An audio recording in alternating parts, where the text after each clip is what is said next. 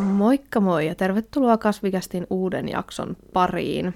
Tänään meillä on käsittelyssä aihe, jota itse asiassa toivottiin Instagramin puolella. Iso kiitos siitä. Mä olin tätä aihetta itse asiassa suunnitellut vähän itsekin tänne podcastin puolelle jo ennen kuin tätä toivetta tuli, mutta hyvä, että tekin haluatte kuulla tämmöistä asioista vähän lisää. Tämä kyseinen aihe on varmasti todella monelle kasviharrastajalle tuttu, nimittäin motivaation puute.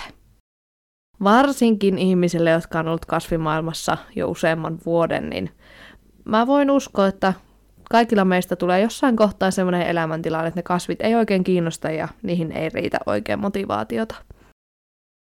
Se on ihan täysin normaalia, vaikka rakaskin harrastus. Välillä tuntuu vähän semmoiselta pakkopullolta ja se ei olekaan aina niin kivaan. Mä itse pääsin kokemaan tätä vuoden 2022 aikana ja itse asiassa se on jatkunut alkuvuodelle asti, varsinkin näinä pimeinä aikoina aina se tulee kaikista pahimpana, mutta sitten kun kevät alkaa pukkaamaan sieltä valoa ikkunoista sisälle, niin kasveihin kiinnostus nousee aika äkkiä. Mun täytyy itse myöntää, että mulla oli kun viime vuoden kesän lopussa ja syksyn alussa motivaatio kasvien suhteen oli ihan täysin nollassa. Mä löysin nimittäin heinäkuussa lähes kaikista mun hoijista villakilpikirvoja ja niiden kanssa taistelu jatkuu edelleen. Eli niiden kanssa on nyt mitä 8-9 kuukautta tapeltu jo. Koska mä oon joutunut välillä keskittymään näiden hoitoon niin paljon, niin muut kasvit jäi helposti taka-alalle ja esimerkiksi kastelut ei kiinnostanut mua niin kuin ollenkaan, ei olisi huvittanut tehdä sitä. Ja olisi vaan, hetkellisesti tuli semmoinen fiilis, että vois vaan heittää kaikki kasvit pois, nyt en niin kuin jaksa enää. Mutta mitä mä sitten tein, että mä sain sitä motivaatiota edes osittain takaisin? Mä sanoisin, että ensinnäkin älä hätäänny, jos tämmöinen motivaation puute ei ole ennestään tuttua. Myös huonekasvit pärjää päivän, vaikka viikonkin, jos et sä esimerkiksi jaksa niitä kastella. Kasvit kestää yllättävän paljon myös meidän kotona siellä olosuhteissa. Iso vaikutus mullakin tähän motivaatioon oli tosiin vuoden ajan vaihtuminen, että talvella ei oikein kiinnosta mikään, ja tekisi vaan mieli käpertyä sinne sohvan nurkkaan vilti alle ja katsoa vaan jotain sarjoja koko ajan. Että ei kannata itseensä siitä liikaa tavallaan lyödä lyttyyn. Yksi iso vaikuttaja mun motivaation palaamiseen oli kasvien vähentäminen. Mä oon jo aikaisemminkin podcastissa ja varsinkin tuossa edellisessä jaksossa niin puhunut tuosta kasviähkystä. Se tuli mulle itse asiassa alkuvuodesta 2022 ja tuntui jotenkin, että kasveja on ihan liikaa.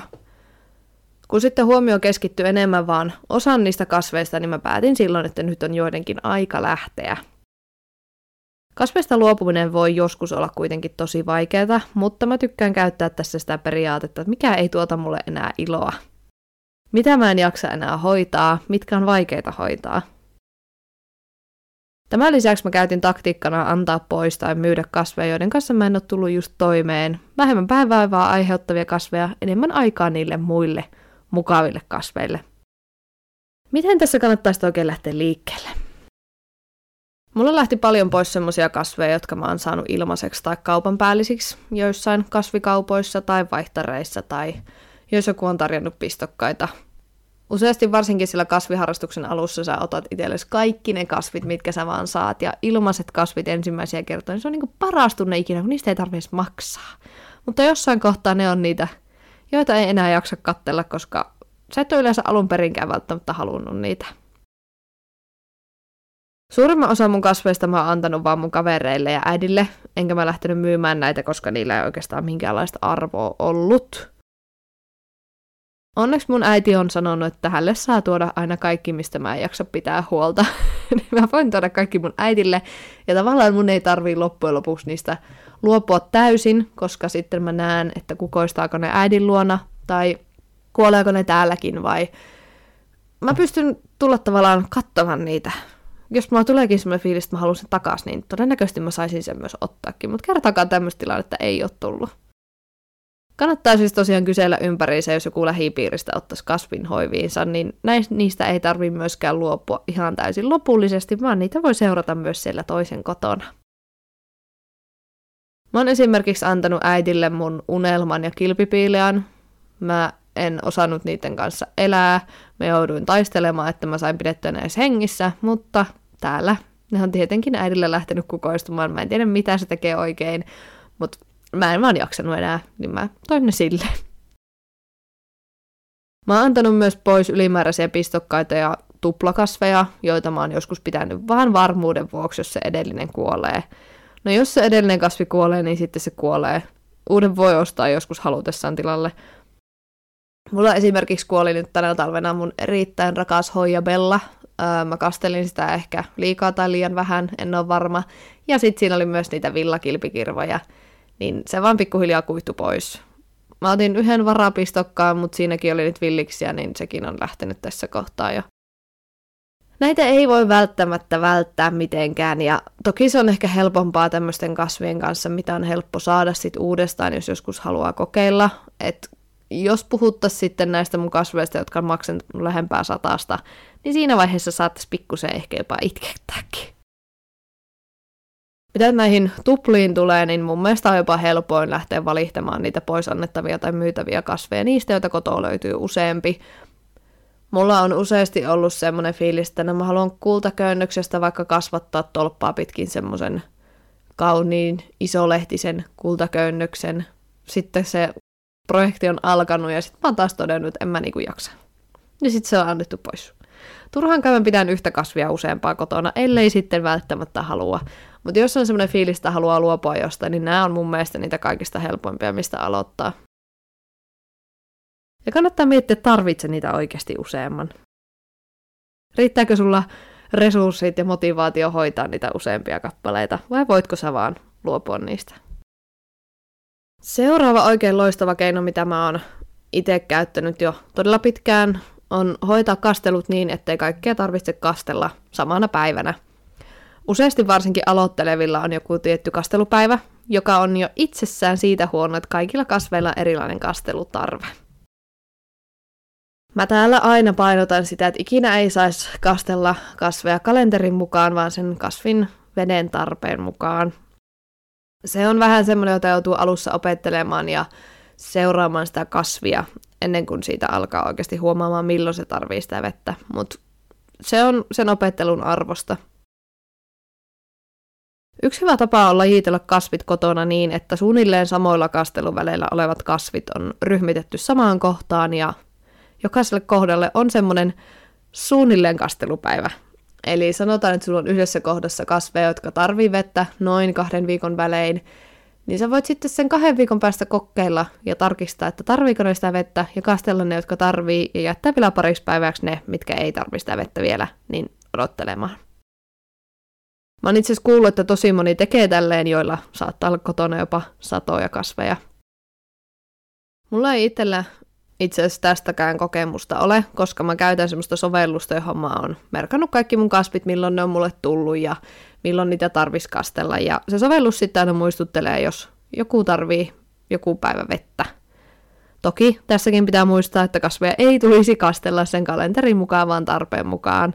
Eli vaikka mullakin on tuo sovellus käytössä, niin mä katon sinä päivänä, minkä mä oon merkannut siihen sovellukseen, että tarviiko se kyseinen kasvi vettä, ja jos se ei tarvi sitä, niin sitten mä tarkistan sen tilanteen parin päivän päästä uudestaan.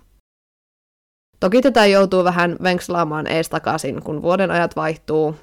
Kesäisin jotkut mun kasvit saattaa tarvita kerran viikossa vettä, jotka sitten samat tarvii talvella kerran kolmeen viikkoon vettä se on vähän semmoista venkslaamista ees takaisin, mutta mä oon kokenut ton erittäin toimivaksi. Ja sovellus, mitä mä käytän, on tämmöinen kuin My Jungle. Löytyy ainakin äh, Androidin sovelluskaupasta. En ole ihan varma Applesta itse asiassa. Mullakin kotona on tällä hetkellä semmoinen 50 kasvia, niin tällä tavalla mulla on maksimissaan 10 kasvia kasteltavana per päivä, ja mun on itse asiassa vähän pakkokin tehdä tälleen, koska mä kastelen kaikki kasvit suihkussa, ja edes neljäsosa ei mahu sinne mun suihkuun kerralla. Mulla on valitettavan pieni kylpyhuone tähän harrastukseen. Seuraava vinkki vaatii vähän etukäteen suunnittelua, nimittäin hyvää ja vettä pitävä kasvualusta. Tämä onkin yksi suuri syy siihen, miksi mä alun perin siirryin mullattamaan ja seramikseen, koska se seramis pidättää vettä paremmin kuin multa, ja se on myös hellempää niille kasvin juurille Seramiksen avulla myös ne kasteluvälit on pidemmät, eikä niitä kasveja tarvi olla välttämättä viikonkaan välein kastelemassa. toki tässäkin poikkeuksia löytyy, että on kokenut, että esimerkiksi begonia tarvitsee suunnilleen silloin kerran viikossa vettä, vaikka ne tuossa seramiksessa onkin. Toki mä voisin laittaa ne myös pelkkään seramikseen, mutta se on taas vähän liian vettä pidettävää ehkä niiden veden halulle. Eli jos kotona sitten tämmöisiä poikkeuksia on, jotka vaatii useimmin sitä vettä, niin siihen voi laittaa enemmän sitä vettä sitovaa ainetta, esimerkiksi seramista tai kookosta, jos puhutaan nyt mullattomista vaihtoehdoista. Multahan itsessään on aika rankkaa tavallaan kasvinjuurille. Tästäkin aiheesta on monta kertaa täällä podcastissa puhuttu. Ja on antanut monia eri informatiivisia jaksoja eri vaihtoehdoista mullattomiin kasvualustoihin, jos semmoinen kiinnostaa kokeilla. Ja tällekin kaudelle on itse asiassa yksi tulossa, jossa puhutaan tästä aiheesta vielä vähän lisää. Myös kasvien paikat ja valoisuuden määrähän vaikuttaa radikaalisti siihen kasvien kastelun tarpeeseen. Kasvi, joka on sijoitettu suoraan hyvään valoon, vaatii tietenkin enemmän sitä vettä kuin kasvi, joka on hämärässä paikassa. Tässäkin kohtaa muistutan kuitenkin siitä, että jokainen kasvi tarvii sitä valoa ja pimeässä ei mikään pärjää. Tai no voi sanoa, että pärjää, mutta ei kukoista, sanotaanko näin. Mä oon itse asiassa käsikirjoittanut tämän jakson jo viime syksyn puolella ja mä oon tänne kommentoinut, että mulla myöskin helpotti motivaation se, että kesä vaihtui syksyyn, valo väheni ja kasvit vaati taas vähemmän hoitoa. Toisaalta joo, koska sitten niistä ei tarvinnut niin paljon huolehtia ja mä oon painottanut kaikki mun tämmöiset kasvien to-do-listat aina keväälle ja kesälle, että talvella ei tule niiden esimerkiksi ruukkuja vaihettua isompaan tai kasvualustaa vaihettua – mutta tavallaan tämä on tähän vähän turha neuvo, koska ei, ei me voi vuoden aikoihin vaikuttaa itse millään tavalla. Mä oon myös lisännyt tänne, että musta tuntuu, että moni ihminen on aktiivisimmillaan keväällä ja kesällä ja silloin riittää energiaa vähän vaikka ja mihin ja tästä syystäkin kannattaa siis sijoittaa ne isommat kasviprojektit ja hoitamiset niihin aikoihin, kun itsellä sitä motivaatio riittää. Ja jos tulee se hetki, kun ei jaksa, niin ei ole pakko. Ei kannata olla liian ankara itselle myöskään tässä harrastuksessa. Mä kysyin myös tähän aiheeseen ajatuksia tuolla mun kasvi Instagramin puolella seuraajilta, että mitä he tekevät tämmöisissä tilanteissa, kun sitä motivaatiota ei vaan ole. Muutamia vastauksia sieltä tulikin ja kaikilla oli aika samanlainen ajatusmaailma – Vastauksissa sanottiin, että siitä ei silloin stressata ja toivotaan vaan parasta, että kasviat selviää siihen päivään, kun sitä omaa jaksamista taas on. Seuraajat kannusti myös hyväksymään sen, että joskus se on ihan ok, jos energia ei riitä muuhun kuin omaan jaksamiseen panostamiseen. Yhdessä vastauksessa tuli kuitenkin esille sana pakko.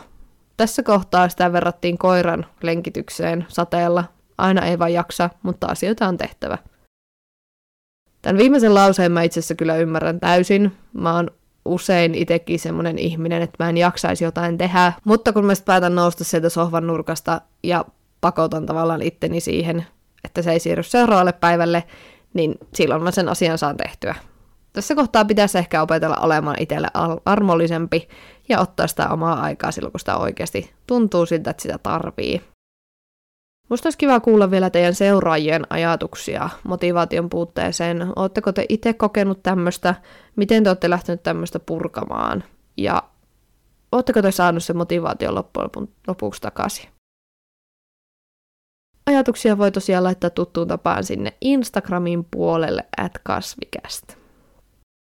Kiva tosiaan, kun päädyit kuuntelemaan Kasvikästin tuoreemman jakson ja aina saa laittaa myös viestiä tulemaan, mikäli kysymyksiä tai jaksotoiveita herää. Myös jaksojen välissä tai kausien välissä ei ole niin väliä. Mä seuraan tuota Kasvikästin Instagramia kuitenkin koko ajan, niin sinne saa kyllä aina laitella kysymyksiä ja ajatuksia tulemaan, jos siltä tuntuu.